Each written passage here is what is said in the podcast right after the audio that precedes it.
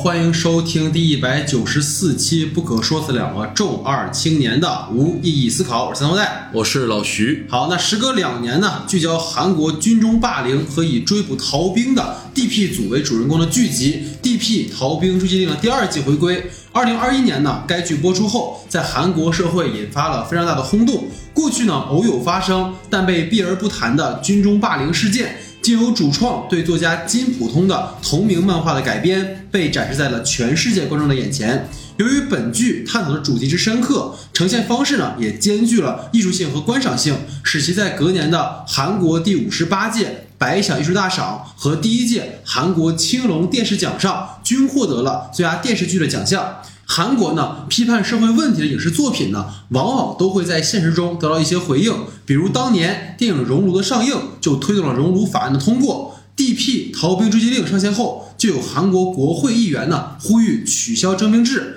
韩国国防部发言人也有回应，说军队在进行兵营革新的相关事宜。还有一个新闻呢，是在本剧上线一个月后，韩国军方宣布解散追捕逃兵的部队。此举的目的呢，是尽量减少指挥官对司法程序的影响，并将军人排除在调查军事犯罪嫌疑人的任务之外。虽然韩国国防部呢回应这个决定早在二零一八年就开始讨论了，与本剧上线无关，但剧集所引起的舆论热度想必也助推了该决定的最终推行。 D P 逃兵追缉令第二季紧接系列第一季的结尾彩蛋，举枪自尽的士兵曹石峰的军中好友金楼丽在宿舍中呢对战友进行无差别扫射后携带武器逃营， D P 组呢需要赶在高层前找到金楼丽并将其带回。第二季的故事呢由此展开。都说 D P 第二季的故事不如第一季，究竟本剧最终呈现如何？等待了两年的剧集回归是否有满足剧迷们的期待？句号和浩烈又是否能够真的改变些什么？让我们在今天的节目里一并来讨论个痛快。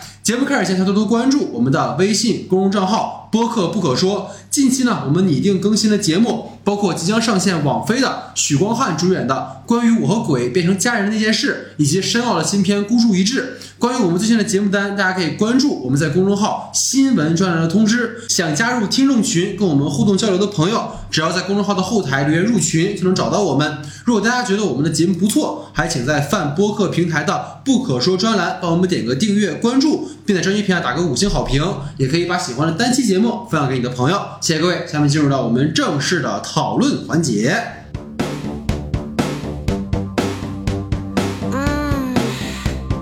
好，下面进入到我们的话题讨论环节哈。其实两年前呢，我们聊过 D P 的第一季哈，然后所以第二季的话，其实我们就顺着来聊一聊哈。其实大家会发现，其实第二季跟第一季的故事的关联性很强，所以当时呢，其实我在看第二季的时候会有一点跟不上，因为我不知道老徐当时是不是，就是因为其实大家最近也比较忙嘛，你很难说把第一季重新再看一遍，所以其实看第二季总会有一种割裂感。他第二季一上来曹石峰的时候，好像是主创试着把你啊拉回去，但其实对于我们来讲，在情感上还是会有一点断裂。所以想问问你，就是首先是第二季整体的一个观感，第二是你对第二季与第一季的一些比较上有没有什么不同，想听你的看法啊。呃，首先我觉得第二季和第一季观感上其实有嗯。就是没有太大的不同嘛，嗯，因为他们之间彼此来讲还是有着一定的关联，我们主要人物没有发生太大的变化。嗯，但你能发现第二季很重要的一件事情就是，呃，它其实会更加钻进人物内心里面一点，我觉得这个是挺有意思的一个现象。嗯，包括他这里把孙锡久所饰演的那个大卫的那个角色做了一个更深程度上的一个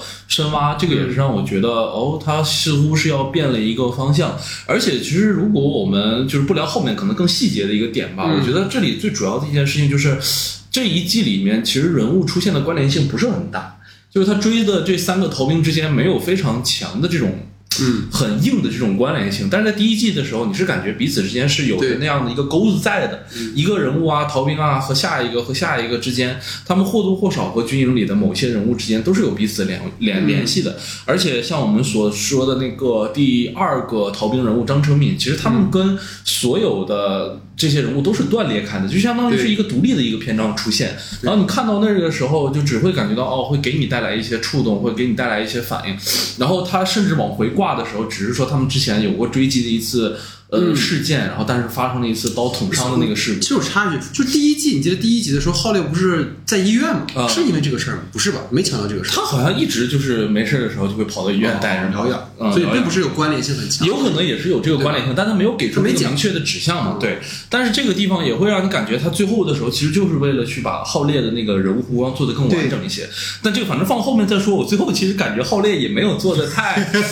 就是太完整吧，反正这是让我觉得稍微有些可惜的地方。然后在整体上的观感，它其实有点像当时我们期待《秘密森林》的第二季的时候，看完《秘密森林》第二季的那种感受。对，因为你像《秘密森林》第一季的时候，就是做出了那种非常有趣的那种剧中或者是组内人物之间的关联，嗯，但是呃，到了第二季的时候，他其实特别想去强调一个这种警察和检察官的这种互相冲突。嗯、那我觉得在这里也是，他其实特别想强调出一个呃军队内部的或者是其他的社会的呃社会团体之间和军方的这种检察司之间，他们彼此之间的一个冲突，嗯、就会让你觉得这个东西一旦大起来的话，哦，我是能懂你的意思，但是没有做过在一个个人或者人物冲突上的时候，就会觉得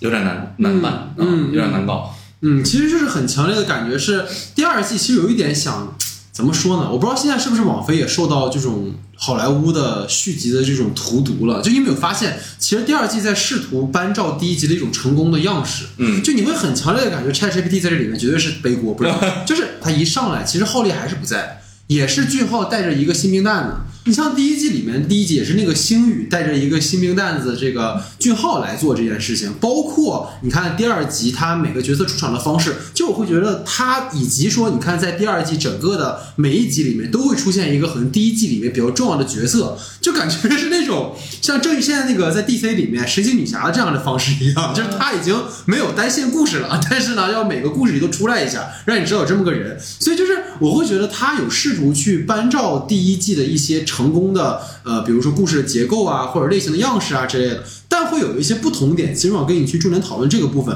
一个是刚才你也提到，就是第一季的时候核心其实还是每个故事之间的关联性很强是其一，其二是俊浩其实整个故事里最核心有成长线的一个角色，嗯，包括他跟父母的关系，兼由他去逮捕逃兵去反身到他的身上。但第二季你会发现，好像俊浩成为了一个观察者。反而是像浩烈啊，包括刚才你提到像那个林大卫这些角色，变成了一个可能和每一集单线里面的逃兵关联性很强的这样一件事情，所以这个可能是他的视角会出现一个不同，但也像你说的，在这个不同视角之中，第一季其实就是不贪。对，就我就好好讲这个人的事儿，你知道为什么？就是第一季的时候，他知道后边有个第二季，这就是现在就是所有好莱坞续集的问题。就是，然后第二季之后就觉得，哎呀，那没事，那我不用讲你了，是吧？但但是大家第一季我讲完了，对对，但但但是对于观众来讲，你第一季其实没有把那些角色给铺得很完整嘛，嗯，包括林大卫，其实在第一季的结尾才会有一些人物弧光，是说我要变一变，但第二季一上来就变成永芳人了，有没有可能是因为？咱们孙喜九火了呢，把他戏份加重了，因为我感觉明显是浩烈的戏份变弱了，弱了，很明显弱了。因为第一季的时候，老徐就爱上了浩烈的演员嘛，但这一季就是感觉他的好像是有一点成为一个纯配角的感觉。对，我觉得他的问题就是，其实给了他很多的人物弧光，但是在他的人物弧光收尾的那个地方的时候，你要给他一些更出人意料的一个结局，就他到底在跟一个什么东西去对抗？对，这个里面其实很奇怪，就是他走到一个和权力对抗的一个十字路口，嗯，必须做选择，但是为了保护一个自己最喜欢的人，他选择了一个看似最中庸最平庸的一个保方法的一个人。但是我们在第一季或者第二季整个过程下来的时候，你其实是对浩烈这个人是最有着那种能够有一些天马行空想法，他是一个反叛的，对，其实他才是那个最呃，想去找到空间突破出来的那个人，就我觉得那个方法会是谁呢？就是你把林大卫掺进来，你把所有的这个过程让林大卫在第二集里出现一个变成一线的人，他最后那个弧光是能兜得住的。对，但浩烈本身由于他的身份没有办法走到最后的那个舞台上，他只能充当一个打手或者这样的一个身份，所以你给他那个结局在兜的时候，就会觉得。有点怪，对，或者是说，你说他就变回了一个可能是经由曹世峰的死啊，经由金柔利事件啊，包括他所那个那个海鸥的那那个人物，包括说他跟俊浩整个的关系，他变成那个所谓呃要保全自己人，我愿意牺牲一些什么，但好像这种观念的冲突也没有在两角色之间展开。对，我其实反而觉得，因为我们可以细聊，就是第六集那个星宇的角色，其实出来是很。对，很怪的。他其实没有，就为了让他作为一个复仇的我出现，但实际上却消解了可能句号跟号烈之间的观念之争啊。这个我们可以一会儿再聊。然后第二个就是我们说一个变化比较大的是冲突对象的一种明确化。因为第一季的时候，其实我们我也反听了我们当时那期节目啊，其实聊了一个核心是他在探讨的是 D P 在追逃兵之中的可能更多是一种观念之争。就无论是说大家长久以来形成的一种传统观念的这种长幼尊卑啊，或者是说等级制度啊，而第二季你会发现他把高层给拎出来了。对，就是你一拎出来这个事儿吧，其实就变弱了，因为他在故事的文本层面等于说把反派打败了，就是我们的一个目标。但第一季其实反而在强调那种就是我们与观念之争的时候那种可能中间比较有灰色地带的地方，这个我们可以一会儿再去细说。所以当有了明确的反派的时候，你会发现俊浩他们有了一个可以去忤逆啊或者对抗的一个目标。第六集的开头有一个非常重要的字幕，大家现在可以跟我们一起回忆一下，就是整个 D P 两季下来，所有的开场字幕其实讲的都是说那个以这个兵法讲啊，韩国人要服兵役。但是第六集呃，第六集的开头其实是说国家有保护公民的这个享有人道之生活的权利。所以在对应到可能林大卫在第六集说的履行服兵义务的这个公民，他们为什么而来？其实是他们希望去保卫他们的国家，但国家能不能保护他们？这可能是第二季的一个比较核心的点。所以就这个冲突对象的明确化这个事情，今天你有什么看？对，我其实觉得这个也是让我觉得相当难受的一点，嗯、就是因为你从一个剧作的角度上来讲的话，其实如果一个呃我们的主角对抗的是一个没有的一个东西的时候，其实来的是更加强烈的，就像有一种自己和自己对抗的这种感觉。对对对，因为在第一季的时候你能感受到是这种状态，就是最可悲的一种状态、嗯、就是其实逃兵想逃他也没有说意义上的那种犯错了、嗯、就我这里还是蛮喜欢就是俊浩他妈妈当时在遇到了那个朴上尉的时候，然后他呃不朴上士的时候，他问了他的一句话，就是他问的很简单，就是他到底有没有犯错。对对对对，这句话是我觉得他代替了所有的逃兵也好，或者逃兵家长问的一句话，就我孩子没有犯错，他为什么要逃出来呢？对，你为什么要去这么抓他们呢？这个就是让我觉得很核心的一个点，没有就是如果我们在假设这个逃兵是没杀人没放火的情况下的时候 ，D P 为什么一定说我一定要把你去抓回来，然后然后让你再回到那么痛苦的一个环境里？嗯、就在这个过程中是能够爆发非常多的冲突的、嗯嗯，因为他知道他们像是地狱使者一样，他们不是去执行法律，不像正义使者，他们是地狱使者是干嘛？是把那些从地狱里逃出来的人再抓回到地狱里。对对，这个是最恐怖的一件事情。然后他们也是有，而且恰恰是他们。找到的 D P 这两个人是非常有人物性格或者是有良知的那样的一个角色，同情心非常的强、嗯、然后他们要去执行这个角色，他们始终在和自己斗争、嗯、那么到了第二季里面，哎，忽然出现了一个顶层上司和顶层上司的打手，这个东西一下子就变成了那就所有东西我只要瞒着你不让你知道就 OK 了，但是他偏偏又要给顶层上司一个全知视角和那个打手嘛，就是你发生了一举一动我们都能知道，我们用任何的方式都能查到你在哪里，那这个东西就变成了一个上面一只手罩下来你就无处可逃的这种感觉，就是觉得他丧失了一些神秘感。好，这个点是没问题的，嗯啊，他至少在这个系统内，他完成了这个叙事、嗯、，OK，、嗯、就是和另一个人去对抗，人和人的对抗。嗯、但是你说到了有没有那种，比如说能够强调出人和自我的那种对抗的时候，你会发现哦，有一点点变少了、嗯。其实就是我，其实在，在甚至在我们现在讨论之前，我都没有想清楚的一件事情。其实现在我们聊着，我反而更清楚，就是因为。你像类似于像辅佐官或者秘密森林里面，就是他们在对抗上层的时候，是因为他们也是同样有掌握话语权的一帮人。对，所以或者说，比如说我们回到辅佐官里面，泰俊他为什么一定要上位，一定要走到最上面，就是因为我只有走到那个位置，我只有成为可能总统的亲信，我才有可能改变些什么。嗯、但这里面你就会觉得，大家到最后你把这个反派立起来之后，就算我们打败了他，其实你还是什么都改变不了。其实反而是你们作为底层的这些 D P 能做的就是保护好一个又一个逃兵，去了解他们一个又一个的故事，可能那个才是一个更好的方式啊。当然可能这样它的呈现也是为了跟第一做出区别来，所以这个可能我们聊到具体的每一个逃兵的故事我们再讲。然后最后一个其实是这一季里我觉得特别有意思的点，就是这一季它没有强调每一季的离场感。嗯，就是当然离场感这个词本来是用于说电影的离场的结束的时候，但你会发现第一季里面，我记得当时我们聊的就说第一季很像单元剧，就是每一集都是一个独立的带些悬疑带些动作的这样的一个故事，然后把他们经由人物的成长线串联起来。但是第二季你会发现每一个故事，无论是第一集里面，第二集就看似好像是救成了啊那个士兵，包括后来每一集每一个决斗最后其实都是很无力的，包括那个士兵其实最后死在路边了。第四集的时候林大卫以为说啊我来替学弟伸张正义，结果发现他才是霸凌者，所以就这种无力感的呈现，我觉得这一季里面比第一季好像呈现的更有意思一点的地方。所以关于这件事情也听你的看法，因为它会让我们觉得就像你当时看秘密森林第二季的时候，它少了一些爽感，没有了那种解谜的快感，但可能这种怅然若失可能反而是一种更让人思考的地方。所以关于这个问题也分为你的看法。对，其实我觉得这里面的离场感这件事情对于我来讲啊，就是影响其实真的还好哦，呃，就是影响其实你上次聊秘密森林可不是这么说、啊、但是秘密森林那个感受和这个完全不一样的，就是因为因为我觉得在秘密森林里面人物是有成长的，嗯，就是你能够随着人物的变化去想起他一个人物一步一步做出来的这个动机，或者是他这个行为是什么。但是在这一步里头，我觉得对我我最难受的一点就是，其实浩烈和俊浩如果在第一季的时候你给他设置这样的一个情景，他不会有什么大的问题，他也会做这一套事情。嗯，而且就是你没有发现在第二季里头这些人物有什么具体的一个成长，只不过就是换了一批逃兵，然后换了一批更忙的生活，然后到了最后的时候这个问题已经变得极其尖锐了，然后包括可能上层出现了一些呃意识形态上的一些割裂的时候，造成这样危机的时刻的时候，他们才会做出这样的一个决定。所以我觉得这个感对于我来讲的话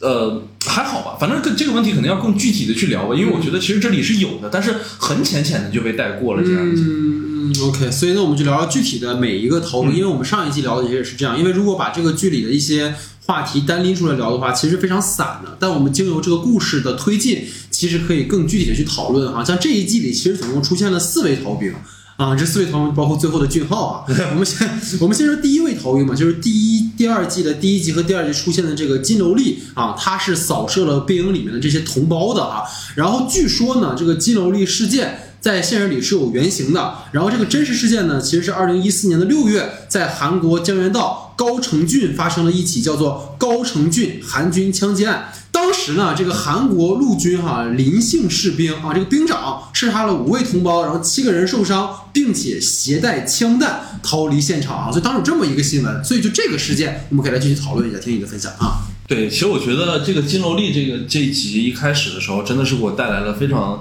强烈的冲击，因为我觉得可以分两个维度去考虑，第一个就是人物本身，嗯，其实金楼丽这个人物，他特别有一种，就是尤其是在他出狱了之后会有一种小丑的即视感。出狱呃不是出狱，就是逃跑了之后、啊、呃逃跑了之后，尤其是他在那个线上直播的时候放送的时候，对对对，给他的感觉是非常强烈的那种小丑，就有一种一呼百应式的人物人物关系啊。然后再结合一下当下，就是像韩国也出现过很多这种杀人预告的这样的一个事件、嗯、虽然就是真实做出来的事情可能是在盆塘那个地方发生的、嗯、但是大部分的都是网上去发帖，然后一呼百应的这种、嗯、就像人们心中的某种仇恨的情绪被点燃的一种状态。而且其实金楼丽这个人物为什么称呼他是一个小丑式的人物，我觉得他就是那种被集体甩出去的人、嗯、而且他的小丑式的人物的变化就是因为集体的这种一步一步一步的排挤，可能他自己都没有想去真正变成这个人物、嗯、但是在别人的推波助澜下的时候，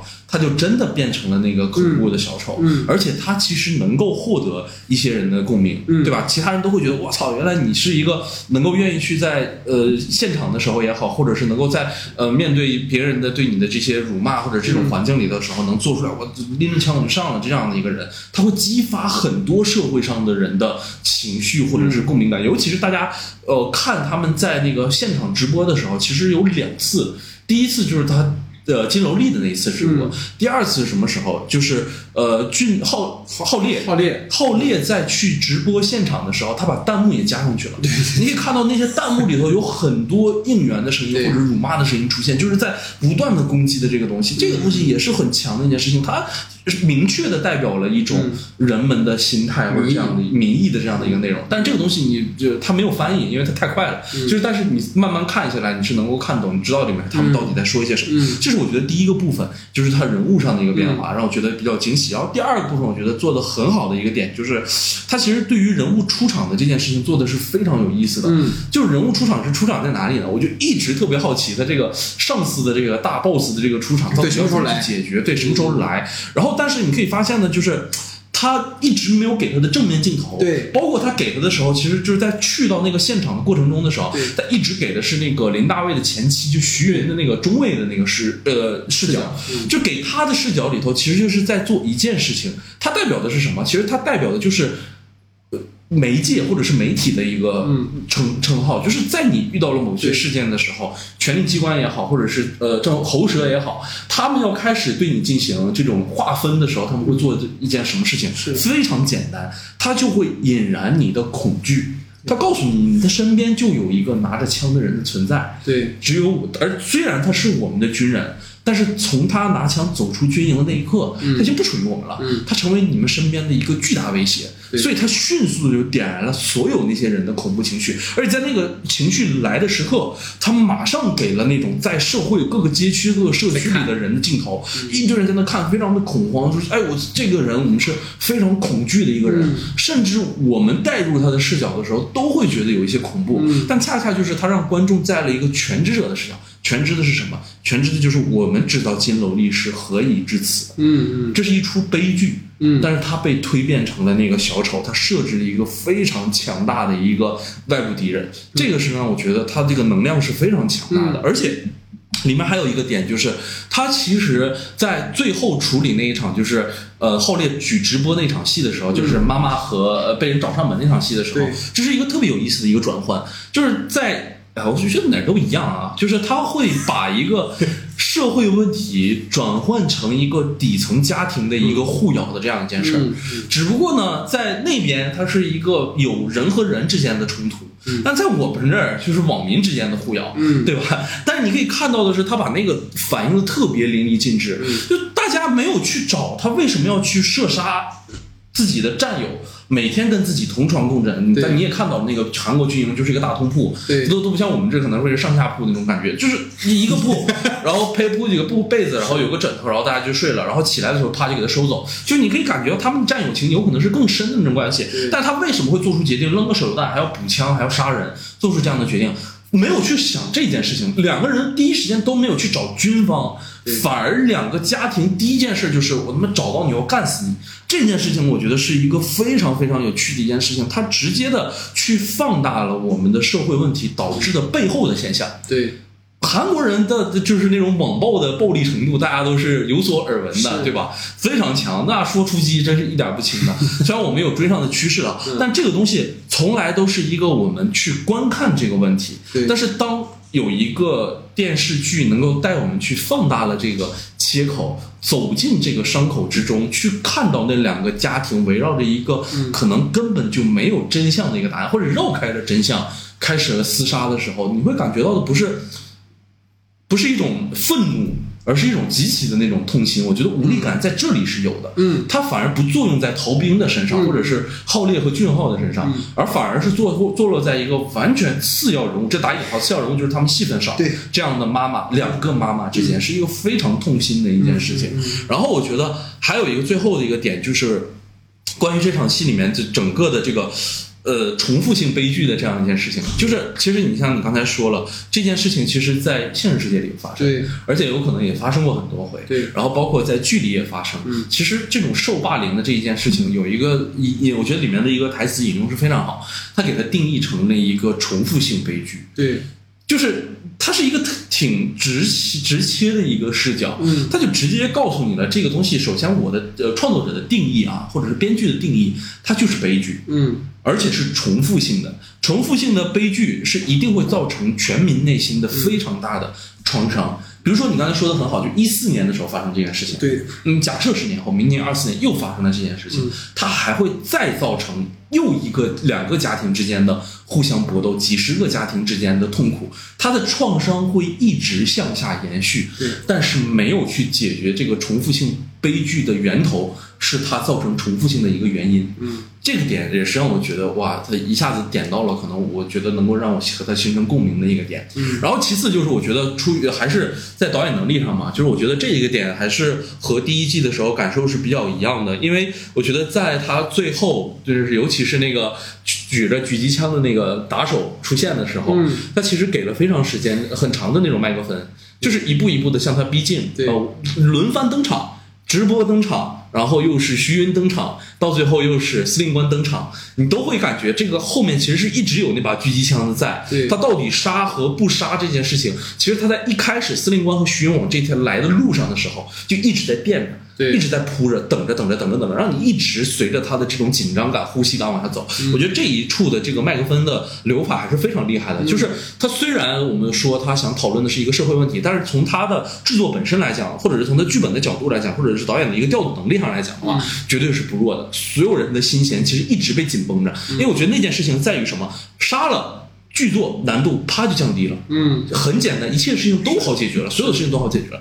但是不杀，恰恰就会把我刚才上文说到的所有的呃重复性的悲剧也好，还有那个人物的底层互文的关系一直放大，嗯，这个问题会萦绕在所有人身心里。嗯、所以我觉得这个导演方面做的这个选择也好，或者这个内容也好，是真的很棒。嗯，对，其实我觉得吧，就老徐刚才基本上说的很全面了，那可能我稍微补充一个点吧，因为其实我觉得这个。第二季一上来的时候，我会觉得整个金柔利的人物的塑造其实跟曹石峰是很相近的，就像你刚才提到，它其实是一个比较重复性的悲剧嘛，他们其实都在长期遭遇霸凌之后选择报复，然后只不过金柔利其实比曹石峰更加就是极致一些。嗯、但是你当你看到很多现实中的案例的时候，主要是金柔利还有一个身份，他是一个受关怀士兵。刚才老徐说到，为什么他是一个小丑式的人物？除非除了是他是一个被边缘化的人群之外，他本身其实是有一定的疾病在身的。那他有哮喘，或者他有一些问题，他其实需要被关怀。但现实就是，他依然会成为那个被大家霸凌的对象。而当我们看到这里面的这种呈现的时候，似乎是有两个比较重要的点，一个是传统以来我们一直在讨论那个等级尊卑的规训，当然更重要的其实是这种上层的缺位。而上一季里面。我们刚刚有聊到说他们这次出现在上层嘛，其实上一季曹石峰的时候，上层是被隐藏在背后的嘛。对，就这一季的这个金柔利事件，其实导演就是一直在强调，就是徐恩在媒体前大肆渲染金柔利那种杀人行为的凶残，但是让我们提到了，就是他只字未提他为什么会变成这个样子。包括你看高层其实直接下场之后，我觉得他最厉害的点就是刚才你也提到说，最后他要怎么处理这个枪击这件事情，他最后处理的方式是，当他们发现舆论已经转向说开始同情这个人的时候，那个巨子云就他们那个上司直接下来就拥抱了他，拥抱了士兵说没事儿，这个事儿我们来解决，所有人好好的啊，然后还给那个就是 D P 组发了奖状。这就是你会发现这个人其实是非常有本事或者有城府的这样的一个人，也让整个后期两组势力之间的这样的一个争锋其实被更强化出来了。我觉得更有意思的点是刚才我们提到的关于媒体这件事情，其实媒体在这个剧里是比第一季呈现的更重一些的，第一季其实并没有太强调这件事情，而第二季你会发现当金柔利本人出现，通过直播去自白说激情杀人是错了，但是他长期被霸凌没有被关注到的时候，这种呈现的方式，包括我们刚才说在浩烈拿出手机直播，让现场的这些士兵没有办法为所欲为的时候，这种基于舆论的压力，无论是军方还是说对于老百姓来讲，他们都有更多的无论是顾及啊，还是对信息量更多去可能会同情这个士兵的状况。其实前面我们有提到嘛，说现实里面的这个韩国国防部的发言人就提过，说兵营改革的一部分是工作结束之后士兵可以用手机，所以其实就有了一个利用媒体去曝光恶性事件的这样的一个可能性。那可能比较遗憾的一点吧，就是当然说这个剧里有去呈现老百姓看到这个新闻之后很害怕呀，或者老徐刚才提到那个弹幕的部分，但好像在后面几集之后，这个媒体的部分并没有延续下去。他尤其是在第四、第五集的时候，我们一会儿也会再讲，就是他其实有说通过媒体，通过去拍摄，比如说像林大卫他们的一些暴力行为，然后去威胁他们。对对对。但这个事儿其实也没有实锤到，他成了一个麦克风，就没有实锤到真的做了什么。就这可能是一个我想去延续老徐说的点吧，包括想来刚才老徐其实有有引有实的去讲，就是。今天我们在现实世界发生的很多的这种热点新闻，其实你会发现媒体在其中的作用，或者说因为我们现在可以自由的发短视频，这种媒体其实能够被更多的人知道。比如说前段时间大家有看到那个齐齐哈尔的那个体育馆的坍塌事件，其实网上首先刷到的并不是冰冷的那些事故调查，而是家长对于这种校方领导啊，包括教育局等等等等这样的一些曝光，所以这其实我觉得也可以理解为是一种自下而上的约束跟管理。最后一个就是，当然老徐刚才也提到，这一季的野心导演其实非常大的，他展现了更加群像式的这种军营里面的众生对于逃兵事件的态度。比如说整个第二季一上来。就是这个朴范球，他不愿意在那个曹石峰精神有问题调查书上去签字。包括浩烈因为曹石峰的这个事件深受打击，然后患上了失语症啊，这个失语症太好笑了，朋友们。大哥拿了一个那个滑板，然后他就是俊浩，其实他直接就去以下犯上了打了那个欺负同事的一个高阶士兵。这种群像势必会有更大的篇幅去塑造每个角色，但我们可能一会儿也会聊到说剧集单集的容量有限，所以这些角色的呈现可能是片段性的啊，所以这个片段性的问题也许会导致观众对于他整个觉得认同的一个缺失，所以这个我们会再具体讨论哈。那么第二个逃兵哈，其实是想要成为契诃夫戏剧《海鸥》中妮娜的张逃兵啊，这个其实也是我发现很多人讨论最多的一集哈。这一集的这个写法，其实我们看第一季比较像，所以关于这一集，听老师的看法啊。对，我其实觉得这一集的话，应该是我整体上观感比较综合来讲就是比较好的嘛，嗯、因为我觉得它比较平。就是可能待会儿我们刚才说的上一集和后一集他们都有比较极端带来的问题、嗯、是但是这个集集我就觉得它很保守，他拍的没有贪图很多内容，他第一季里面再摘出来哎，对，就是有种这种感觉所以你感觉其实看起来的话哎还挺好玩的、嗯、有这种感觉、嗯、首先我吐槽一个梗啊、嗯、就是他他在那个第一场戏刚上来的时候、嗯、他身上穿的是那个青龙大学、嗯、然后留学生梗来了啊对那个戏剧电影民歌文化的那个学科的那个衣服、嗯、但是他其实在青龙大学的韩国就有一个指涉的一个大学，这也是何正宇老师的母校啊啊，对，因为他的那个那个大学的湖中间有一个非常大的那种青龙的呃雕像，所以有会这么样的一个去也有这么样的一个说法、哦啊，不知道是不是啊，就是感觉有所意有所指啊，但是没有那么就是没真的那么明确有那样的喊法，我觉得可能大家只是在里面简单玩个梗，玩内部梗，对，玩一个内部梗这样的一个小小小。啊、除了何正宇老师以外，还有谁在那个学校毕业？知道了，可能是我们一个共同朋友。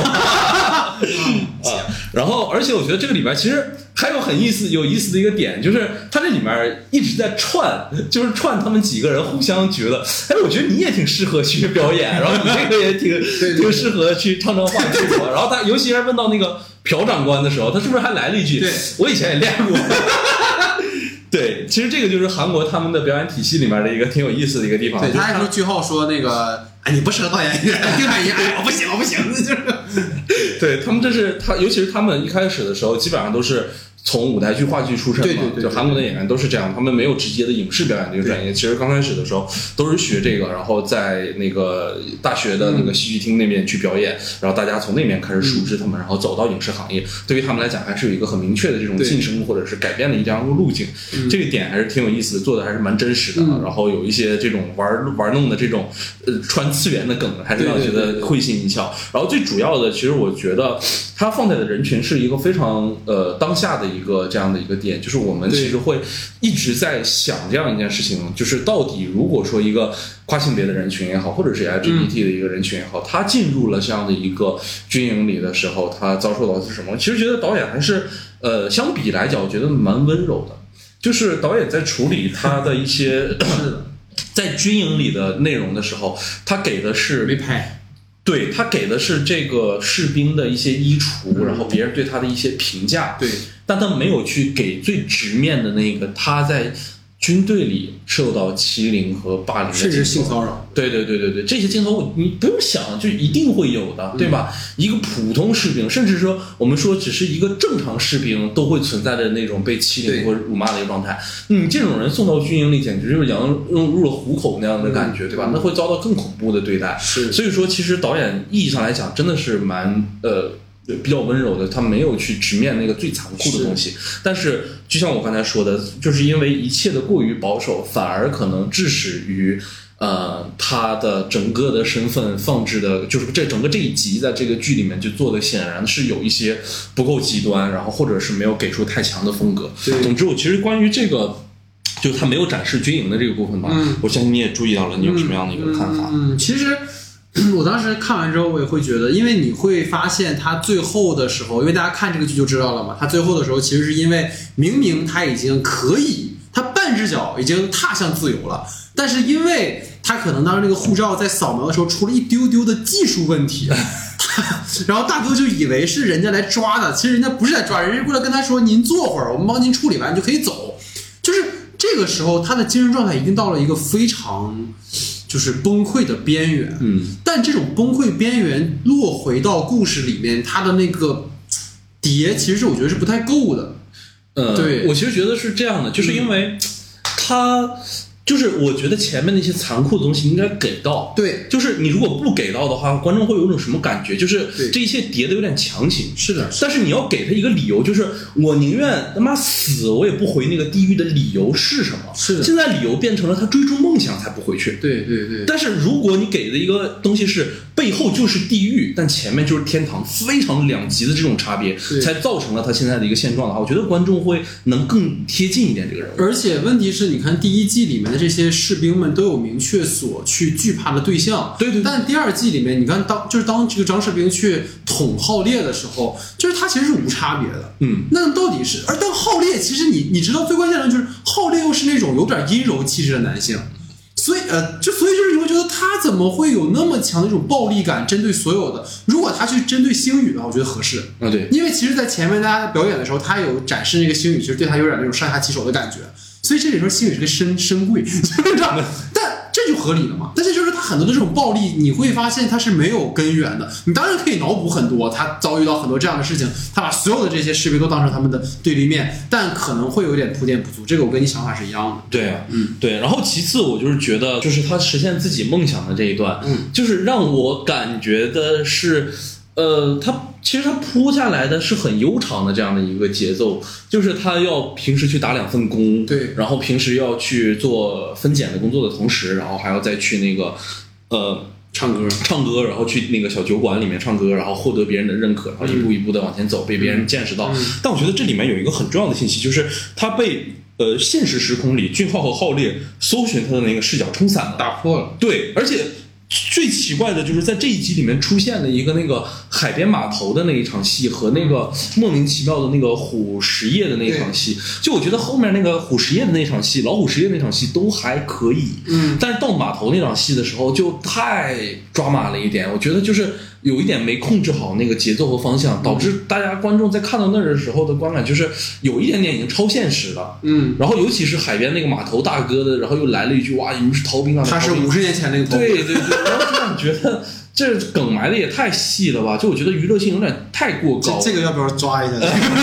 这个能抓吗？对，然后就是会让你感觉这个娱乐性有点过强，然后大家一直在去回着去追着这个东西的时候、嗯、会觉得啊，是不是中间张成没没了之后就会觉得哎呀就不追也罢了，好像是。对，然后他他在临时一出现，你就会觉得，哎，那好像也没什么大不了的这种感觉。因为这一集其实很文艺，我觉得。对。就严格意义上，这一集其实是一个非常，就是他在剧作上其实很不好写，因为我们理解的意思是说，过去在第一集里面是线性的追逃兵，对。但这个故事里，它是平行线索的、有时间差的追逃兵，嗯，就是等于他们俩一直是滞后的。甚至于说是张士兵死的时候之后三天，二位才在桥上找到他。对，所以这个其实在剧作上是很难，但同时像你说的，它毕竟是一部网飞的一个面向韩国辐射到全世界的一个剧，它肯定要兼顾娱乐性跟商业性，所以就是在这两者之间其实是很难去平衡。包括你会把码头那场戏其实是挺有意思的，对，但这种有意思因为它整个这一集的风格其实是不搭嘎的，所以会有一种不连贯的感觉啊，对，所以但这一集里我觉得还有一个很重要的我们无法去回避的文本，其实就是海鸥嘛、嗯、这个戏中戏的一个文本，因为它其实是契诃夫的一个戏剧来的。我也在想说他为什么会使用这样的一个文本，其实我觉得比较有意思的。对，因为我发现这里面就是张士兵他一直想饰演里面的妮娜这个角色，如果我们回到可能在契诃夫的戏剧的文本里面的话，妮娜其实寄托了张士兵他最心底的渴望，他希望成为自己想成为的一个人，但现实的情况就是在对于性别抱有刻板规训的，我们不说韩国，东亚社会里，这其实是很难实现的。如果刚才这个我和老徐共同的朋友啊，在韩国留学的那位朋友，就是他第三季开场那个掌锅的那件事情，其实就会很强烈感觉到，无论是尤其是我们也知道你在演艺圈，包括在所谓军营，在各个角落里，其实都有这种等级尊卑，包括基于性别的一种刻板偏见，包括后来我们说张世平入伍的时候，虽然刚才说只是闪回展示，但那种照片旁边的一些涂鸦呀、画外音呐、啊，其实都能感觉到他的那种性取向和自我认知的这样的一个为女性的这样的一个身份，其实会被军营里欺凌。所以当我们回到这个戏剧海鸥的时候，你会发现在里面妮娜那个角色，她其实是一个非常向往舞台的演员，她虽然情路很坎坷，演艺事业也屡屡受阻，但她在这种种种磨砺中其实是愈发变得坚强了。而那个角色好像就是以一种所谓锵锵玫瑰的那种姿态屹立于这个荒诞的世间，而张世平希望成为妮娜，就是他也确实在践行着妮娜的选择，就是他敢于去坚强面对惨淡的人生，而不在乎那些世俗的目光。但我觉得导演在这一集里最狠的就是，即使这个角色他在主观层面完全做好了准备，但他依然无法与一种顽固的对于性别的刻板印象做抗争。就是刚刚我们也提到是，他明明已经到了机场，但仍然会因为自己的那种担心啊，那种精神的边缘的一种状态而选择逃跑，而这也成为他可能丧命的一个导火索哈。其实我觉得最有意思的点，也想跟老徐去聊，就是他最后的这个处理嘛，就是等于说他最后追到江边的时候，这个角色他已经死掉了。这个地方其实导演也是用那种交叉剪辑嘛，一边是那个人先跑，这边是他后追，这个呈现就这个人的死其实对于角色们的冲击都非常的大，而这可能也推着句号说他一定要做些什么，因为如果不做什么的话，可能这种观念上的臣服或者体制上的不作为就会让这样的悲剧不断重演。包括你看 D P 里面的那个呃帮助他们那个技术兵不也说嘛，我也可能会成为下一个人、嗯、所以关于这个觉得最后的这个处理，其实他把它写到了一个死掉这样的一个程度。所以我不知道你对这个结局的处理你怎么看。其实对于这个结局的话，我从第一个视角来说，我真的感觉就是死掉是不是处理的有点太狠了，但是第二个感觉的话，我其实觉得他们特别需要有一个东西去真的推一下浩烈，或者是推呃所有的人去认知到这样的一个问题存在的一个可能性啊、呃，或者是它存在的一个可怕性。嗯，就是但是还是源于这个剧本的问题吧。我觉得前面的时候就还是刚才的观点给的残酷性不够。嗯，其次就是其实真正推动浩烈或者是俊浩走上这一步，还不是因为这个事情。对对，因为大家可能反正放后面再说了。就我觉得他在这里面死一下变成了一个呃可能。泥荡在所有人心中的一个痛苦也好，或者是大家心里的一个非常小的一个伤痕和标记，它并没有起到那个我们觉得它的死会引起呃千丈或者万岚的这样的一个感觉，它就是一直会让你想着前面的 Kim Lowry 啊，然后包括现在的这个张成明，他们都带来了非常严重的伤害，或者对于这个个体不可磨灭的这种痛苦。嗯，但是慢慢的在提醒着所有人，我们必须正视或者直视这个问题。我其实我我想明白这个这个点了，就是你看第一季、第三、第四集的时候，其实这这一集里也也也讲了嘛，说我们要像上次一样放过那个人嘛。对，那次的原因是因为那个士兵他为了奶奶他拆迁那个事儿，其实跟俊浩本人跟妈妈的关系，包括浩烈他们之间是有关联的。嗯，就等于说他们因为是线性的追追逐、嗯，所以他们两个人的成长线索跟这个逃兵的故事之间是有关联的。所以最后他们俩决定放过这个逃兵，你在心理的逻辑上其实认同他的，但这里的问题就是。俊浩跟浩烈其实跟我们观众是一样的，就都在看这个故事。对，所以他虽然死了，可能就是，唉，但好像也不足以说让他们有什么更深的涟漪。其实最重要的这件事情，我觉得应该不做俊浩，就直直的放在浩烈。但是，对，但是就是浩烈的中间消失了。对，他开头在，结尾在，但是你就没有人物动机了。对对，包括浩烈，你说他统这一下，对于他的。影响到底是什么呢？是的，对吧？这些其实都没有交代，就会有点可惜。不如你就好好写浩烈跟这个士兵之间的关系，可能反而是更有意思的。或者就是让浩烈在第一集的时候也别张嘴了啊！对，你就一直到这儿，你再让他说话。对, 对那个东那个的台词出来的一瞬间才是比较有利的，因为就等于说把他过去的伤一下就顶出来之后，这个人物有变化，其实都是会更好。所以我们既然聊到这儿，我们就聊到更下一个，就是对众硕吧，这个最重要的两个角色之间的关系啊，就是我们第四集这个逃，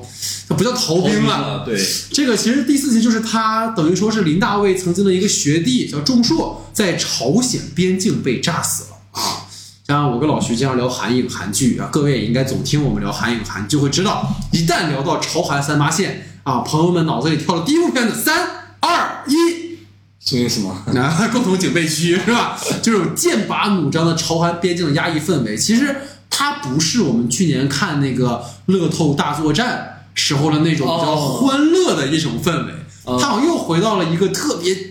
就是那种很黑暗的那个程度啊，所以这个点真的、啊、这个这个不是，其实这个还跟共同戒备区稍微有一点点不同，嗯，因为你可以仔细去观察一下他们身上的那个直弦在左边的地方，嗯，呃，而是左边嘛、嗯，对，左边的地方有一个民政警察，嗯、我当时特意去搜了一下这个词，嗯嗯、因为我觉得这个词就首先很奇怪，为什么叫警察同时有民政警察？嗯、因为就是他们所有人，包括左手边还缠了一个黑色的一个圈儿，你记得吗、嗯？其实他们，我仔细回去查了一下，就是中文这边没有消息，但去韩网那边稍微调查了一下、嗯，他们有一点像什么呢？他们像呃，我们之前归属于在公安体系里的边防系统一样，哦、就他们也是荷枪的军人、哦，包括他们其实就是也是军校培养出来的，嗯、但是也是现役的这样的一个身份啊。但是他们的核心任务就是维护着边境的安全，嗯、对，就像边防支队以前的那种感受是一样的，嗯嗯、它和就是和真正的野战军倒不能说有区别吧，但是它和实际入役的军人来讲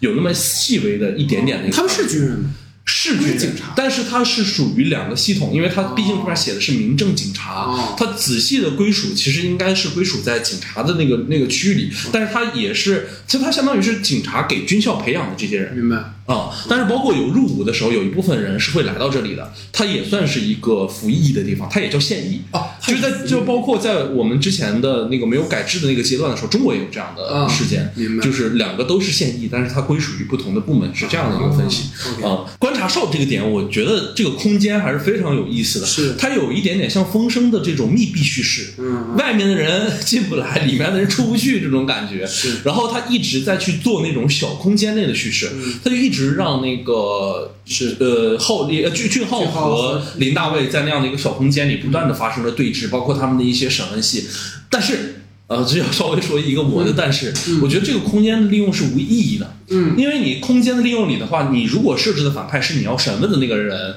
跟他的重受起冲突的那个人叫牙辉，好像是，或者是你是啊，或者是整个机构、整个那个观察哨里面的那个哨长、所长，他是你的一个反派的话，你就要把这个线做的稍微能钻进去一点，以及他们怎么在他不办案的时候影响你。嗯嗯，你被放监听也好，或者是你被影响办案也好，你要给一个人物主动去探索的这样的一个细节在。但是你会发现，他们两个的所有信息。都是被别人勾勒或者勾制出来，然后我觉得最无法接受这里有个梗，就是他说，哎，你能不能给我来一个那个，就是你去想一下，如果你是犯案人的话，你在这里面会干什么？他其实 copy 的是什么？但是那个大卫芬奇的心灵捕手里面不也是吗？嗯、一大一小两个警察、嗯，然后去复盘这些案件的时候，嗯、然后听他们的描述，然后想到这些事情，你会感觉啊，有点像这样的一个感觉，就没有太多对老梗了，然后没有太多经验的感觉。而且我觉得最破坏性的一点就是最后你去把这个案子结了的时候，他一定要放置让那个所长出来，回到那个。打手身边，然后告诉他，哎，我给你把一切都办妥了，然后我以后也要平步青云了，这种感觉就会让你觉得破了这个梗，嗯，就是本身是一个很重很重的一场戏，很强的风格化类型化的东西，你在里面你就把它做得很细节，你哪怕是让里面的这个观察所的所长和电话跟那边沟通，甚至是电报跟那边沟通都没有那么破离这种感觉，电报是过分了，但是对啊，但是我懂，因为可能涉及到一些在边境的保密嘛，它有可能用这种方式，啊、是是是但如果你一单拉到什么乐高店又买这个东西的时候，你就会觉得哇，这是干嘛呢？对，他就是还是说这个好莱坞续集的问题，就是他就现在很像漫威了，就是因为那个大主线就是灭霸要毁灭毁灭世界，是吧？所以说你看这里面就变成是那个军队的上级就变成了那个灭霸式的存在，就是你一定要给一个是所有他们这些事儿都是这帮人要搞他们啊，所以他是这么一个点。但我觉得啊，有一个。我跟老徐的区别的想法在于说，他本身这一集的两条线嘛，明线其实就是用一个所谓罗生门的方式去回溯了他当年的那个事件嘛，包括林大卫的刻板印象里认为这个学历重硕是一个善良的人，所以他认定了军方就是为了掩饰这个士兵牙辉去霸凌并且意外杀死重硕这件事情。但是在牙辉的角度里面，其实重硕才是那个霸凌者。然后这一集其实，当然我们说最绝望的地方就是那个失态的林大卫对牙辉大打出手，然后被军方高层其实拿住了把柄嘛。同时，其实林大卫也知晓了说自己的学弟才是霸凌者，等于说他如果要揭露真相的话，那么学弟家里人可拿到这个补偿就会被取消。所以这一集其实无论对于李大卫的呈现，还是对于整个的所谓的朝韩边境对于人的这种异化，其实是有一定的呈现的。以及说那个鬼故事嘛，就是朝韩士兵互相报复啊，包括朝鲜士兵会拿火枪去烧死韩国士兵等等等等，这些所谓对于压抑的环境啊、个体心理的展示啊、被无视这种状态，其实我觉得是有呈现的。但老徐刚才讲这个点我当然认同一部分，但我觉得有一个区别在于这一集本身就是个骗局。就它不同的地方，就是它本身这一集就是在讲这个军队的这个上级他怎么下套去搞这个人，嗯，所以它就必然会存在一个这样的所谓在主主观的内视角的叙事之外，又套了一层全知的或者是另一条线的故事。它其实就是为了跟这条线去达成一个呃怎么说呢关联，因为等于到最后李大卫知道的真相就是，其实他自己被下套了。但是这个点的就是就是这块开始我是觉得有一点太机械降神的那种感觉了，就是这个剧子嘛，呃呃不不就剧子云来讲的话，就是这块它会有一点太超前了，就它已经就是林大卫其实我预料了你的预料对，就是林大卫其实一开始的他只是有点晃动，他没有到那种真的就良知觉醒，对对，我要给你干那种。对，他本身是既得利益者，只不过就是没有拿到，没分到最大的一块蛋糕。对，包括他的整个体系也好，他是从军校里培养出来的人，就是这一颗红心啊，是吧？我们这么说啊，也不能说红心啊，就一颗向上的心，对吧？一颗服从的心。我们也去柏林墙了，对，一颗忠诚的心啊，但是。就是他只是在面对了这么多逃兵的时候，是他人性的地方发挥出来了。对对对，他现在有一点偏差，但其实你是可以用其他方法收拢住他的人心的。对，但是你一定要来这个套给他设完了之后，啊、他可就永远都不回头了，他会给你磕到死的。对，而且他设置这个中说这一点，就是想在最后的时候，那个林大卫的出场的时候是有原因的，他愿意做这个证人、污点证人的一个出现。对，那何苦你如果是真的步步心机算到最后，你应该知道唯一。对你有影响的人其实就是林大卫，因为他知道的太多了。对，但其实林大卫这个人呢，他只是有一些轻微的晃动，那你干嘛要逼他？应该收揽回来。对，你应该收揽回来，你你这个事儿就永远藏着。而且如果如果我是巨子云的，就是我要去 push 他这一件事情的话，我不会真的留下他的一个实质性的把柄。对，我只会告诉他很简单，来我这里，我给你看最真实的案宗，你的重射到底是因为什么死的。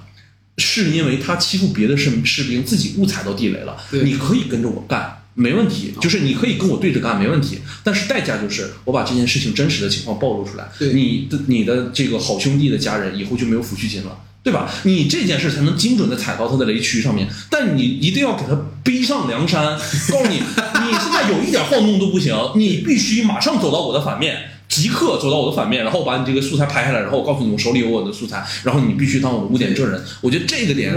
有一点点就是嗯没什么必要。对，而且你要这么说，其实我更不更觉得奇怪的地方是，他们拍下那个嫖饭球去被领导送了一箱玩具，结果里面是钱这个事儿。嗯，不是，我想知道，就是你的上司给了你一袋钱，他跟贿赂的关系是不是？没见过这种贿赂。对，我其实当时看到这儿的时候，我就觉得，然后他说：“我操，完了！”我当时他。就是你又不是一个平民给你钱，而同时你又没有从中获得任何的利益或行任何的方便，那么这个威胁从何而来？这个其实是我不太能理解的地方。所以包括你逼上梁山，确实是就觉得会有点不合理。完了，这集突然不合理了，对吧？没有，我只是觉得这一集会确实有点奇怪。呃、但但从他整个内部的那个故事来讲，其实还是有去呈现。尤其是我觉得他写的很好的是那个。被逼疯的那个士兵啊，那个对，就是因为我觉得他这里有会跟他整个这一季里面关于媒体的设定有相关联的地方，就在于说，其实林大卫从来了这儿之后，就对那个被逼疯的士兵其实是完全没有好感的。各位，如果说咱们可以稍微往前倒到他刚到军营的时候，他不是遇到了一辆卡车嘛？当时在卡车上往他车上扔那个烟头的就是那个牙灰。对，所以其实是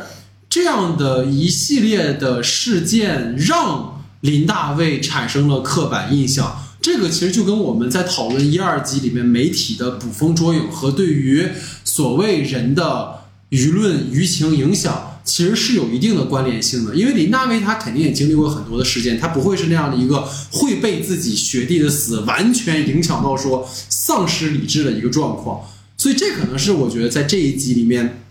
他好的一个地方。当然问题也在这，就是说他有意去把这个朝韩边境呈现成出一个是一个非常压抑的一个环境，但就像老徐说了，他一会儿又给到一个买乐高的场景，一会儿又给到了一个外面的戏，所以导致在这样的一个呃，我觉得哈，其实更像是一个类似于禁闭岛的那样的一个封闭式的恐惧，就是说人在一个被异化的或者是一个孤岛上，你的整个的心态会不断的发生变化，你好像没有看到什么更多的铺垫在这个地方啊，所以这也是我觉得比较有一些问题的地方啊，所以这个是可能我们讨论这一集哈。那接下来就进入到我们最重要的两集，也是在整个这一季里面其实被我觉得吐槽的比较多的哈，就是我看豆瓣上很多人的这两集就是不太满意哈，但我觉得这两季的第五集里面那个列车确实是太让我想到《釜山行》了，就是《釜山行》加子弹列车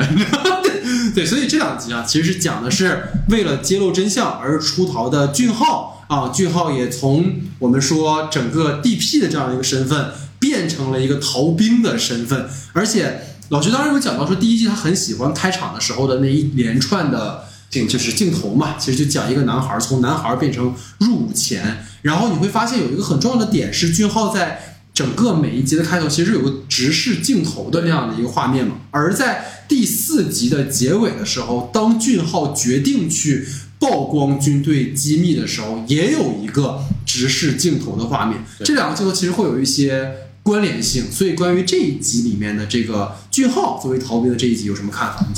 我的天哪，我真的要崩溃了。对，首先我先回答上面那个问题吧，就是我也注意到了他在第五集的那个结呃第四集结尾的时候的那个直视镜头的那个、嗯、那个感受，其实呃那个镜头倒是有表意的，因为他其实是受到了那个申慧妍的那个事情的影响，因为他确实和他的羁绊有点太多了，嗯，是他的第一次的追击为什么会开始，对，为什么会开始。然后直到他的逃跑的时候，其实有一个比较明确的这样的一个追击。然后我在第一季的时候说的那个镜头，其实是有一点，就是当所有人都在朝一个方向去行进的时候，嗯、对吧？只有你可以选择面对你自己的良心，面对你自己的方向，跟大家陈述你在做 D P 的这个过程中遇到的所有故事。这个视角是让我非常喜欢也挺爱的一个镜头，但是。好是好，吐槽也归吐槽，就是我觉得第五、呃、这个后两集里头处处处理的是有一点点太奇怪了。嗯，首先就是他其实是对于整个浩呃俊浩要逃跑的这个动机没有一个特别明确的描述。嗯，他只是在若隐若现的告诉你，我手里有了这个硬盘，并且我接触到了申浩妍他们这些人权机构们的这些社会组织，他们完想要完成的一个对于军方的一个控诉。我有了这样的一个时间和 timing 的时候，我个人觉得是我必须要打上一棒子的这个最佳的时机了。但是对于我来讲的话，我觉得他是否还是需要一些更直观的也好，或者是能够让你感觉到一个跟他迫在眉睫的一个事件，反而使他去做了这样的一件事情。就是对于他而言，这个事情是有往外陈述的一个必要的，但是包裹着他一切的那个事件其实还是比较顺的一个状态的。嗯，而且在俊浩决定走的时候，我觉得这个点是特别奇怪的，就是其实大家知道他是拿了 U 盘走的，嗯，但是朴尚世和呃浩烈的感觉就像是他莫名其妙的要去做逃兵的这种感觉，他们俩的态度让我觉得很奇怪。其实你应该很明确的一件事情，他就是想把这件事情曝光，嗯，只不过他在想办法去完成这件事情。这个点是让我觉得，哎，嗯，我看的时候观感上比较大的一个问题吧。嗯，其实整个这两集的一个很大的，我觉得还是先从优优点说吧。我觉得可能这两集里比较好的地方就是，其实导演他有一个采访说，第一季讲的是我们在面对这一切的时候能做什么，然后第二季讲的是尽力做点什么。所以可能最后两集就想扣回这个主题，就是俊浩其实在努力的想要去曝光一些什么，尤其是在整个第二季第三集的时候，其实俊浩跟浩烈说嘛，就他俩聊说我们以前被人追过嘛，所以就会发现这两集里面的追逐动作戏占的比重很大，而这其实也在呈现俊浩要付出了一个代价。但就像老徐聊，就是为了可能我觉得遗憾的地方在于为了强调动作场面，这两集其实在不同势力最后的汇合上做的有些简单了，这一季登场的人物其实非常多，但我觉得最后其实处理都不是很好。比如说那个呃，就是林大卫的前妻，就是徐恩的那个转变，和他作为前军人可能会受到的阻碍，以及俊浩的行为是否会让军方对其家属有不利的行为等等，你就会发现在整个第二季的五六集里面，军方是降智了。就整个这两集里面好像没有形成一个强对抗关系的，包括那个打手的身份好像最后也就是被糊弄了一下就过去了。所以这样的一个关系会让我觉得有一些呃遗憾吧。包括到底俊浩做这件事情要付出代价是什么，我到最后也没看明白。其实就是好像说他要被关进去怎么怎么样，但好像最后也没有什么代价哈，所以这也是让我觉得不太舒服的地方。当然大家可能讨论的还有一个点，就是对于他法庭戏的部分，那我其实会觉得法庭戏的部分是有一点点鸡肋的，因为两方其实没有对峙起来，就是两方其实就很简单的一场戏，军方高层就是咬定你没证据，然后另一边就是等着证据来。然后呢，林大卫上台的发言确实是振聋发聩，但其实对于案子本身除了拖时间以外没有任何实际意义，就是完全是个人意志的表达。所以说这包括他们俩到到底这个所谓的诉讼到最后希望达成一个什么样的结果，所谓的赔偿，所谓的怎么样，然后最后那个就是好像就是被耽误时间没有被及时送医的那个伤兵，他的母亲好像和金龙丽的母亲达成和解了，但这个和解也来得很突如其然啊。所以说对于整个法庭戏包括后面这一系列的一些呈现，来听听老徐怎么看啊。对，我其实觉得说法庭戏之前的时候还有一个、嗯、呃要提的一个点，就是我特别无法接受的就是他父亲那个身份，就是全海潇了演员啊，太他妈奇怪了，就是没有想到为什么会有这样一个莫名其妙的角色出现。第一季还挺重的，对对对对对，但第一季给的很重，然后第二季到这里的时候给了淡淡的一笔，其实也没有起到什么核心作用。对，但是他一定要给一个特别，就就其实那个我还想跟你讨论，就他当时是干嘛了？就给了他一笔钱啊、嗯，然后他说，告诉他他现在是什么位置，然后要去干嘛了，啊、然后其实就是要去曝光这件事情，就要给钱了。嗯，哎，就感觉太怪了。然后再回到刚才那个点吧，就是关于法庭的那个戏。嗯我就觉得庭审戏是相当难拍的一场戏，因为其实在我们说的那个关于呃，今天又 Q 到秘密森林了，秘密森林二关于庭审的戏也好，或者是他们的对峙戏也好，其实就是很长，对，就是很多机会的、呃、很多事件的这种罗列，对。但是在这个里面的时候，想做出那种鞠子云代表着这种军方的高层或者是右翼势力也好、嗯、和这些我们所谓的嗯、呃，可能有着人权意识的这些左翼势力之间的一个意识形态上的冲突的时候，他想讲的是一个大方向的一个事情。嗯但其实就是真正的核心问题被消解掉了。嗯，其实你你如果说我们的重复性挫重复性的悲剧造成的挫伤这一句话看似点到了主题，那你最后的那一场戏的收尾其实还没有点到主题，嗯，只不过就是稍微挠挠痒而已。对，因为你最想问的一件事情是，如果对于军队中发生的这种重复性的悲剧，我们可以用什么方式去解决？啊，你去真正叩问他的是这样的一件事情，但又落得很实，就是为什么那个人没有在一个半小时之内去接所有的人造成的这种悲剧，是不是应该得到赔付和赔偿？然后也没有给一个相应的顺下来的一个结果，包括法庭也只是说我会只针对于你有证据的几个案件作为一个审审查，就是。呃，我我不能说，因为没看到，我觉得不爽是造成他的一个问题，而是我觉得我们今天聊这个问题的时候有一个共识，就是针对于 D P 第二季这件事情来讲，就是它反映的是一个迫在眉睫也好，或者是就在当下发生的一个问题。嗯，它是会造成极大的社会影响的一件事情，嗯，而且是所有男生从一出生的时候就背负的一个问题。嗯，它每一段开头的时候，第一个镜头都是一个男婴刚刚出生。你这个问题的扩大，你就可以影响到包括对于出生率的问题，嗯，包括对于一个家庭的建立的一个问题，包括对于性别意识的一个问题。其实在这里埋下了非常非常大的隐患和雷，嗯，但是你其实就是在绕开这个东西去前行，你还其实是在服务于你特别想去展现的这种人权和军方和这种呃传统意志之间的搏斗，嗯，但我觉得就有一点点顾此顾此失彼了。嗯嗯嗯，其实包括这一集有一个跟当下关系很大，就是刚才提到那个上兵他被打伤之后没有及时送医这件事情嘛。对吧？其实你可以想到，就是当下有很多可能甚至是发生在我们这儿的很多的事情，其实都有相关性，就是那种所谓的代表着权力的一种缺席，或者是像就是林大卫他自己有在里面提到的嘛，就是因为我们这个体制里面，我们就是要服从，所以说如果上层告诉我们等，我们就只能等。所以这种其实是很多的道出了这些中层干部，或者是有一部分还有良知的人，他们的一种无力感。因为这就是整个体制所导致的一些问题，而这其实也在我们当下有很多的反应哈，所以这个其实是当我看到现实跟剧集里面的这种关联的时候，其实还挺触目惊心的。包括当时看到齐齐哈尔那个视频的时候，一直没有点开看，直到这两天要做节目，我才想到说，嗯，看一下，然后你就会发现就是跟那个剧里讲的事情是一样的。然后这其实又想到说，可能在第六季的呃第六集的开头讲的那个关于人权的那个字幕的时候，你就会发现其实是导演在这一集里有去试图讨论，当然就是关于我们的权利跟义务这件事情，但确实像老徐提到的，他在最后其实是没有把它有一个很好的落点，尤其是当我们希望看到更多的可能导演的这种表达，或者是这个电影、呃、这个剧集可以去发展的方向的时候，他其实就落了一个非常小的点，而这个点你看似对人们有影响，但好像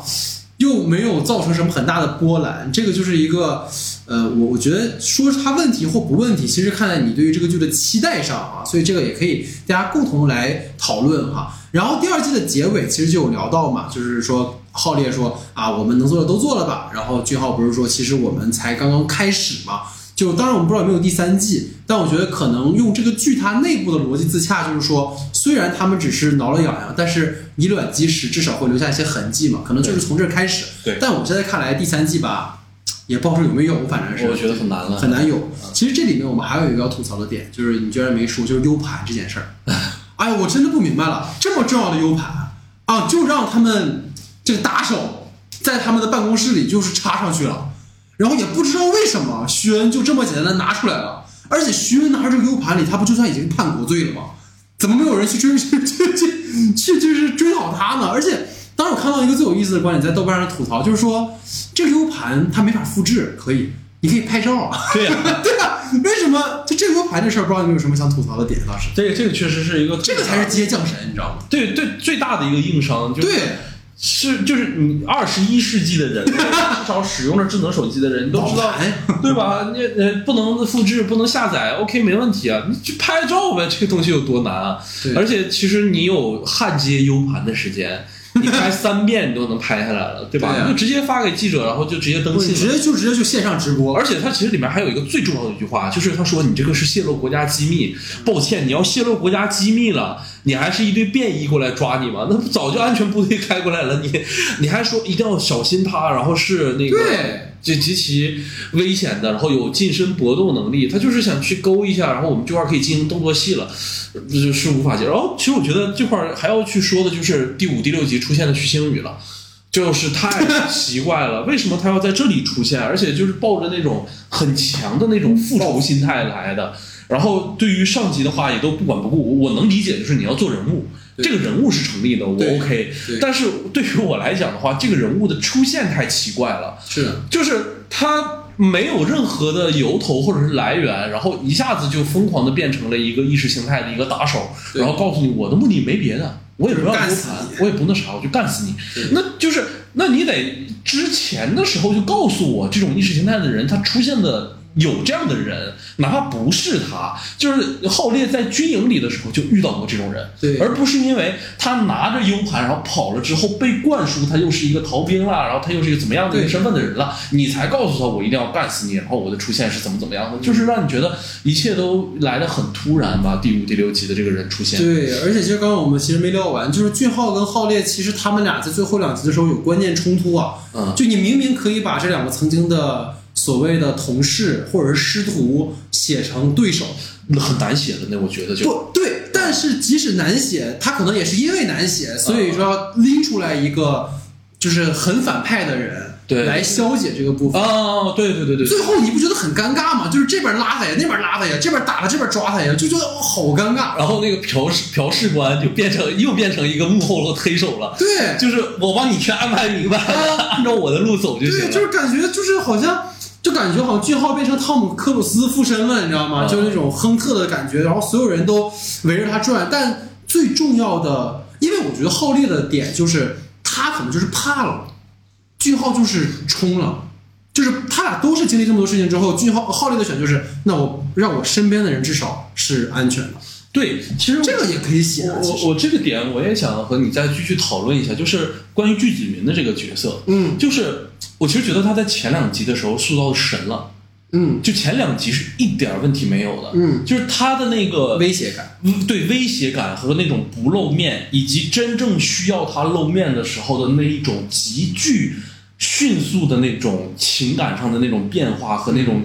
呃借坡下驴的那种感觉，你都会觉得那就是一个完完全全政客的感受，对，包括他对于女性的看法，嗯，或者对于弱者的看法，嗯，都是那种你最传统里的保守势力的那种那种那种状态。他其实非常的像韩国人，嗯，他非常非常就不是像韩国人，就是他像一个真实的会出现在你生活中的一个韩国的一个政界的人物，嗯，他真的会那么做，而且他的行为完全不是剧本里会出现的一个人的行为，嗯嗯，但是问题出现在哪？问题还是在第五第六集降智了是吧？把他降智了他是知道怎么借势煽风的一个人，对，他很懂得利用这个东西，他不会被逼到一个绝对的环境里面，对，就是而且这个绝对的环境等于是他一手造成的，他不会做这种事情，对对，如如果就是他知道浩烈带这个走，俊昊带这个走的话，他第一个想法一定是我想一想我怎么能把这个东西找到。对，发现情况不对之后，他一定会瞬间把这个东西现在就是公布出去了。我怎么去给这个问题兜底，或者推给一个具体的人？对了，嗯，他不会自己就是上上法庭，然后然后去做这个事情。对，是是是，这个事情对于他而言的话，不会出现那种情况。而且就是包括他的那个发布会那个上面的那个时候，当别的记者问到这个关于营救这些问题的时候，他一定会有很充足的预案去做这方面的准备。对，对，他太清楚，就是他的那个身份是什么。他太熟悉体制了，对，他太熟悉体制里每一个环节究竟发生什么了，所以对于一个就是新时代的政客和媒体天天打交道的政客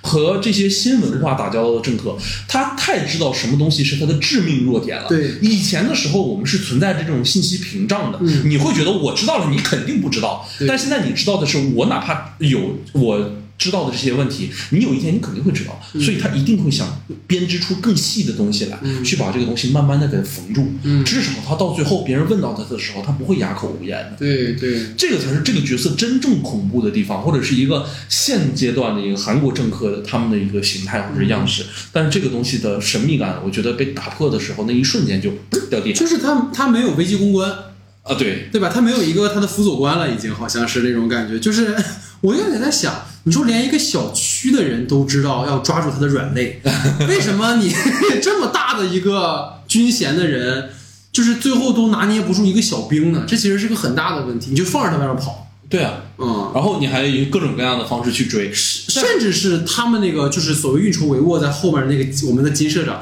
他就是你能没有人会看着他吗？他也很重要啊，对啊，怎么就让他就这么随便的进来了？我操，那其实很。对，然后而且这里面具子云还是有一定前史的，就是他和孙锡久在最后法庭上的时候，不是变成了一个最大的对手嘛？对对。但其实他们两个在之前的时候，应该算是整个追击组里的好同事，他算是他顶头上司。是是是。同样还有一部韩剧，这个就是他改编的美剧叫《指定幸存者》，也是在网飞上映的，嗯，叫《六十天指定幸存者》。然后他讲的事情是什么？就是呃。那个韩国的国会议事堂，就是你知道的那个，对于我们两个来讲非常重要的那部剧里头出现那个圆顶的那个建筑，对，然后被炸掉了，然后所有的高官全部都被炸了，然后所有的高官都对，就跟指定幸存者那是一样，然后指定所有的高官全没了，然后最弱的一个高官变成了临时总统，就是什么国土资源部也是什么资源部，然后那个人就是具子云所饰演的那个角色，然后他有一个非常好的呃，就是他的一个帮手，但那个帮手呢不是他的帮手，是青瓦台的秘书。嗯，他主要负责的任务是什么呢？他主要负责任务其实就是保护总统和总统身边的一切事务，他就是由孙锡久饰演的叫车秘书。嗯，然后他们两个其实就出现了很多，就是车秘书一直觉得这个人是个蠢货，嗯，但是他没办法，他在这个位置的时候就要保持对于这些国家一切位置的这些运行。嗯，所以他们两个产生了非常多的意识形态上的冲突。但是随着慢慢进步的过程的时候，他才会发现哦，原来上来的是一个有人心的这样的一个人，嗯，然后慢慢的跟他们一起去维护着这个国家的运行。嗯，这个是一个挺有意思的一件事情。而且当时就六天指定幸存者，其他逻辑都炸裂的很严重，但是只有这个孙锡久和剧组所饰演这个角色，他们当时出现的时候全都在嗑，就是挺挺好嗑的，就是啊，所以其实有一点点这种，像是啊，就就玩梗，导致他自己的故事没写好，是吧？嗯 ，OK。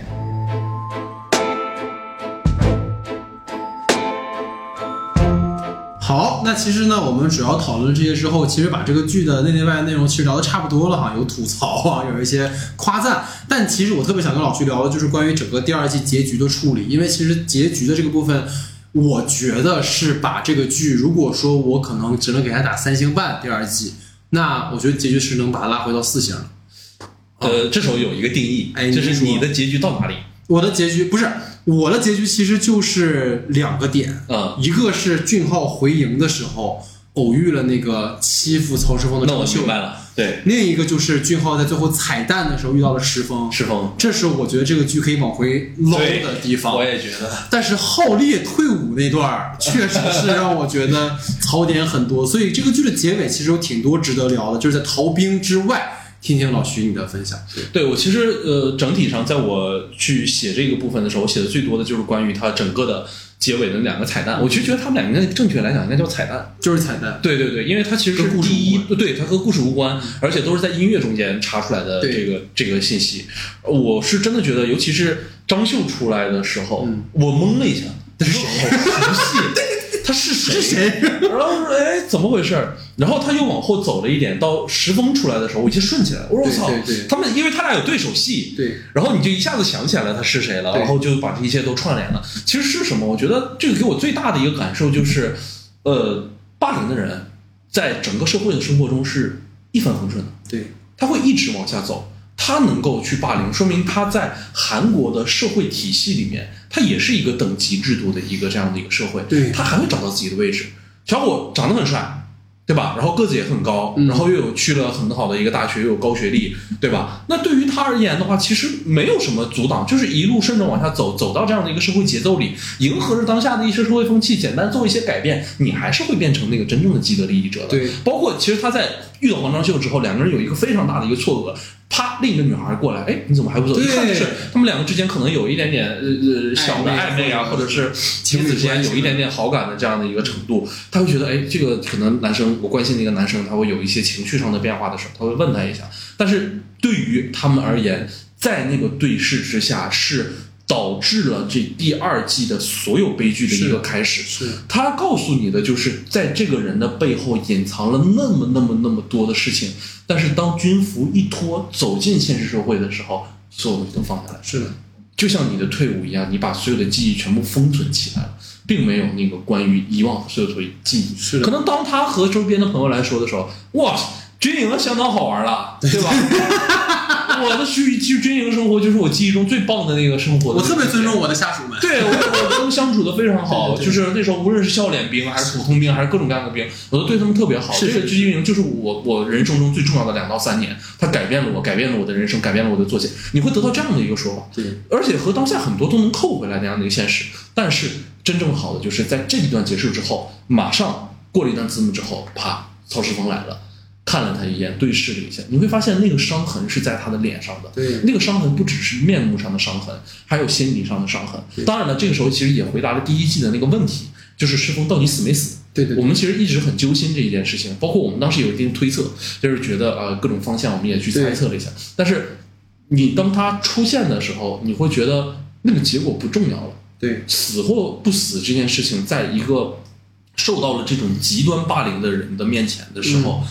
它真的很不重要，很不重要的点在于已经在他身上留下了非常大非常大的这种肉体和心灵的创伤，对对吧？你作恶的人仍然享受着社会的有红利，但是被欺负的人永远永远要背负这个东西做回去、嗯、所以他的死活对于你来讲，就是对于整个这个社会问题也好，他死了问题不会改变、嗯、他活着反而问题会放大的更大严重，他每天都会照着镜子看到自己脸上的伤疤，然后意识到或者是有着这种 P T S D 随时发生在自己身上的每一刻。我觉得这个事情真的是太悲伤了，是的，它是一个很重要的社会问题，它真的把它拉回现实。嗯嗯，而且就是大家可能张秀，我们大家提这个名字，就是第一季里其实他欺负过俊浩，大家更多的还是欺负曹石峰。对，就是第一季的结尾两集，各位还记得最后就是拿枪差点自尽，然后被俊浩救下来的那个人。对，我觉得当时为什么这个剧这个剧第一季觉得很好看，就是因为俊浩或者说丁海寅这个觉得是 I 型人格，我们说他是个不太说话的人，所以反而是通过他的一些状态、表情、态度，看到了很多的一些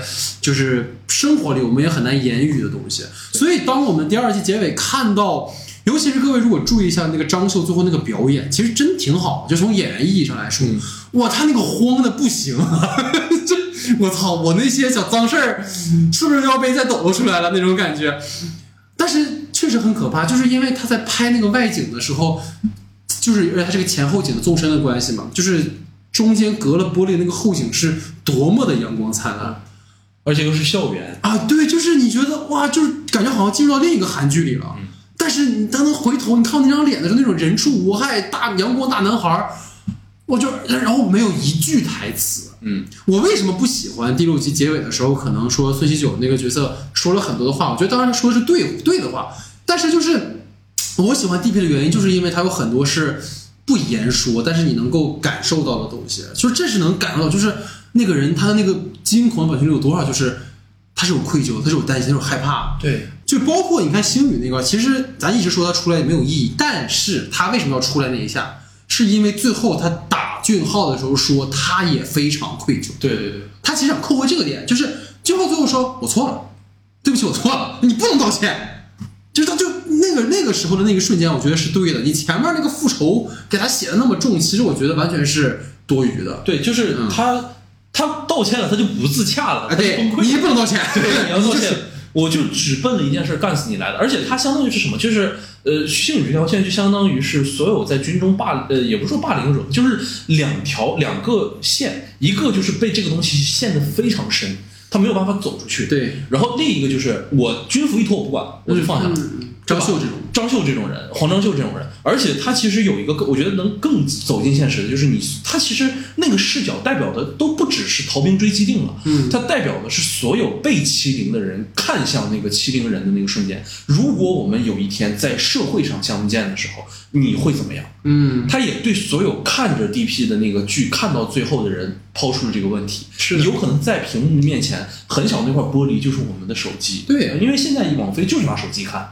对，拿手机之后那个玻璃里面我在看向的是你，而且他给的是直视的镜头，对，他其实就直盯盯的问所有韩国在服过兵役之后霸凌过别人的人，你在看完 D P 之后你的感受是什么样，你的社会你身边发生了什么样的感觉，是的，这个是很重的一笔，甚至是就是你就是你刚刚突然想了，其实像黑暗荣耀一样啊，对对吧，就是其实一开始的时候你看到东恩他去监视每个人的时候，不就跟这个里面一样吗？他们看到就是光鲜亮丽的结了婚的颜真啊，然后这一切的一切，但是没有人去真的追溯他们到底做过什么。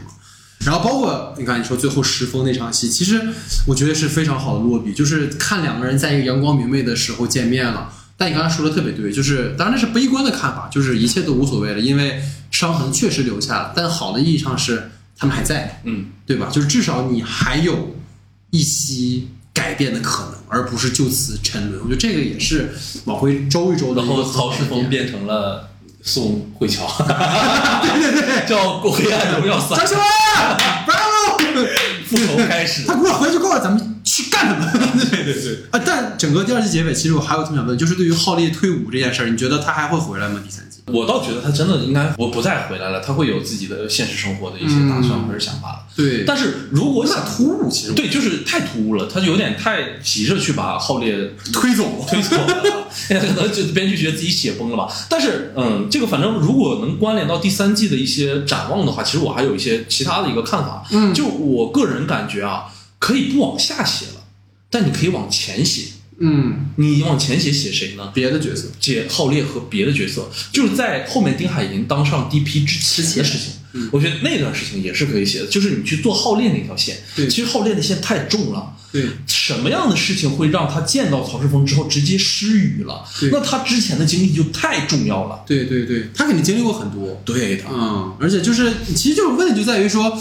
他俩的那个关系线，因为第一季之后就是会建立的很全面，但是因为他第二季塑造的不够多对这个角色的琢磨，所以导致很多时候你会很遗憾，包括他家里没有人，然后他整个的故事线的更多的内容是什么，其实会比较好奇哈、啊。所以这可能是我们的第三个话题。那最后吧，其实我们也在讨论就是关于他的遗憾的部分，就整体意义上，因为我们刚才聊了一些具体的一些槽点啊什么的，但如果整体上你觉得有哪些可能是你本来期待但最后没看到或者觉得遗憾的部分？其实让我觉得最遗憾的这个部分就是俊浩和他家庭的部分，因为你刚才说了、嗯、第一季的时候这是一个超级重的部分，是的，而且我觉得第二季的时候就是他其实想给这个东西了，而且我有一种预感他应该拍了啊、嗯，要不然你其实你会发现他妈妈和就是他妈妈和朴长朴士官的对话是对的，但是到他爸爸那块的时候跳的特别严重，我觉得肯定有一段他妈妈和他爸爸的戏，因为他第一季的时候拍了这段内容，对，所以我觉得这个戏肯定是相当重要的一部分内容，但是出于时长上或者是节奏上的考虑他给他删了。我其实超级想看这个东西的，我觉得这个东西也蛮重要的。嗯，然后第二个点呢，我觉得遗憾的部分就是俊浩和浩烈他们两个彼此之间共同办案的事情，对，因为这个是第一季里最好看的东西，或者最大的一个看点，就是他们一起去追捕逃兵的这个过程。呃，首先第一季的时候，其实他们两个遇到了一个特别重的事情，呃，金楼丽的这件事情。等到第二集的时候，在张成敏那部分，呃，虽然说有一些可能波动，就是因为其他对前史和这个剧情的冲击，让他们两个那个线没有得到一个完整的表述。但在第三第三个人物出现的时候。重硕的人物出现的时候啪断了，嗯，没有这个东西了。然后第四集的时候又分开了，就是好可惜啊，他没有一段完整的这种两个人一起办案那个表述，也可能是时长节奏方面的一个考虑吧，但是对于我个人而言还是相当可惜的。嗯嗯，就等于说你把夏洛克跟就是福尔摩斯跟华生、哎、对吧，你这俩名人放一起探案，突然嘎给人给人嘎开了，其实你会觉得会有点不舒服。对对 对, 对，或者就让两个人就是对抗的关系也可以，对，但就是没做出来嘛，对吧？所以这是一个点。然后我觉得哈，一个比较重要的事情，我觉得你刚才说的很对，就如果说往前倒这个故事的话，其实就是这个剧可以写更多的角色，对，比如说林大卫，或者我们说那个朴朴中尉，就反正就都可以去写嘛。现在就是感觉好像除了就是俊浩成为了配角之外，其他人物好像也没有去提起来，这是第一件事儿。第二件事就是你刚才也提到，就是巨子云这个反派的设定。太到结尾有一些简单二元对立的一个程度了，就削弱了可能原本第一季的那种表达的一种呈现的方式，这个我觉得是有点遗憾的，因为刚刚也提到了这个上层应该是很有城府很有手段的，最后感觉变成了一个就是降智版的一个反派。对对对，因为如果反派不够强的话，正派的成功也显得没那么对对有说服力了哈。然后就包括最后就是说第一季里面有露过脸的角色，包括骗了、嗯那个俊浩他们前的那个姐姐是吧，然后以及最后出来的这个星宇哈，就是他们也都很工具化，对，就你反而会期待说他们跟主人公之间有没有什么更多的勾连啊，这可能是我们在这一季里有一些遗憾的地方，不知道各位有没有什么遗憾可以分享给我们。好，最后进入到我们的延伸讨论环节啊，那接下来我们聊的是 D P， 其实也是要简单的展望一下哈，一 if 是吧，两年我们等了第二季，没有忍两年等到第三季是吧？如果有第三季，小朋友有没有什么期待或者有什么想看的啊？听你分享、嗯。对，刚才其实有简单提到了，就是尤其是在说到浩烈的那个身份的时候，我其实觉得第三季真的就可以不往下拍，嗯、往前拍。嗯，你去拍一个浩烈的前史，这个 D P 也是蛮有意思的。然后甚至啊，我觉得如果他还想再往下拍，就是顺着时间线往下拍的话。我觉得就是在他暴露出来的那个笔，就是关于你退伍了之后，你回到现实生活中的这种霸凌和被霸凌的这个身份，那就不叫 D P 了。对，当然没法叫 D P 了，但我觉得是可以往下延伸的，嗯、就是从曹世峰这个视角进去啊啊、嗯，你去看一看他的生活里头会发生什么样的变化。我觉得这两个点是我比较关注的。是是，黑暗荣耀啊，其实真是脸，一个是脸，一个是胳膊嘛，对吧？对吧？对，其实是啊，我觉得可能在整个第二季比较遗憾的，就刚才我们也说嘛，就是对于这些。被抓回军营的或者曾经受过伤害的人们，他们的变化其实是，如果在第二原本在第二季里，其实我觉得是应该展示，但最后像我们说了，就是所有第一季里出现过的人物都像一个彩蛋或者像一个展示柜一样被展示出来，这是有一些可惜的。就是也可以不做第三季，但我觉得做一个番外之类的可能也是好的，对吧？所以这是一个点。再就是像刚才我们提到群像的问题，我觉得还有就是关于反派，就是你要不要有一个这样的反派设定，要不然你就把他再变得聪明一点，要不然你就是吧不要他了，这种可能就会更好一些哈。所以这个是我们对于第三季的一个期待的问题。好，那以上呢其实就是我们整个哈今天对于 D P 第二季的一个讨论。大家其实会发现啊，每次聊续集的时候好像都会有点恨铁不成钢的感觉。之前我们聊九鬼二的时候也是啊，我们秘密森林二可能算是相对大家比较满意的，其实《医生生活二》的时候大家也不太满意，所以就是大家可能对于抱持第一季的期待，总会对续集有更多的要求。然后刚才其实跟老师也聊说，往常节目到最后最后会有个推荐环节嘛，但好像到这最后也不知道该推荐个啥，因为其实跟之前聊的也差不太多哈，无论是这种所谓以军营为题材的故事，还是说以霸凌为题材的故事，还是说这种以下犯上的故事，我们都在节目里或多或少的聊过。所以说大家如果说对第三季有任何的期待，或者对于整个第二季有什么样的一些想法的话，其实可以留言给我们。所以今天我们就破个例哈，不做这个推荐。哎，说起这个老徐，我突然知道推荐什么了。这个今天是几号啊？啊，今天八月六号，朋友们，我录制节目这一天啊，就是我录制节目这一天的上午有一个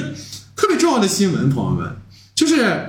我跟老徐本来过年的时候想去日本看《风雨云》的完整版和他的幕后纪录片，然后呢，就在我们录制节目的这一天，这个幕后纪录片跟完整版出来了啊。然后老徐好像看了一半是吧？我看了那个纪录片啊，如果各位有时间的话，我觉得可以把这个找来看一看，因为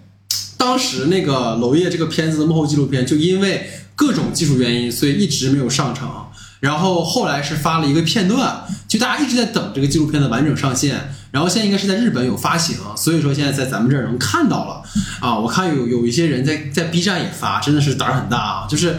大家可以通过那个纪录片，一是看到风雨云的一个完整的样貌和这个电影幕后的不易，但我觉得更多其实跟我们今天的 D P 哎巧妙的又缝合到了一起啊，其实都有一些为了坚持自己想做的事情而要做的妥协和牺牲，和那些不愿意妥协而做的一些倔强的努力。呃，可能给老徐算有点小剧透吧，就是他娄烨在当时接受采访的时候说了一句话，正好迎合到了当年我跟老徐聊《风云》的时候，我我当时有表达过的一个观点，就是他其实是一个导演刻意而做的一个破碎的表达，就是当时在娄烨的那个就是他的发布会，他提到一个点说，大家最后看到的这个版本就是让你明显能够看到删减痕迹的版本。我就是要通过这种方式告诉你这个片子剪了什么。好，到此为止，我不会再对这个片子做任何的表达，我选择沉默，大家自己去看吧。所以就是当他说完这个话的时候，又突然让我梦回到四年前看《风云》的时候的那种表达的撕裂感，你才恰恰明白，娄烨不是不知道这个地方有所谓的。呃，所谓就是内容本身的技术原因，我的意思是说，可能这个画面突然闪了一下，那个画面突然怎么样，它都是有意而为之的。而这个有意而为之，就是为了去提醒我们存在着一些不可抗为的因素，而我们也试着在努力啊。所以这可能是哎，最后巧妙的啊缝合起来的一个这样的一个作品啊。所以也希望有机会能够聊一聊这个内容吧。但我觉得在就是正常的这个。途径应该也很难跟大家就这么聊哈，所以如果大家有兴趣的话，可以去看一看《风雨云》的完整版，跟他的这个幕后的纪录片叫《梦的背后》，应该对大家会有一些启发哈。所以就是我们整个的一百九十四期节目，感谢大家收听，感谢大家的时间，我们下期节目见，拜拜。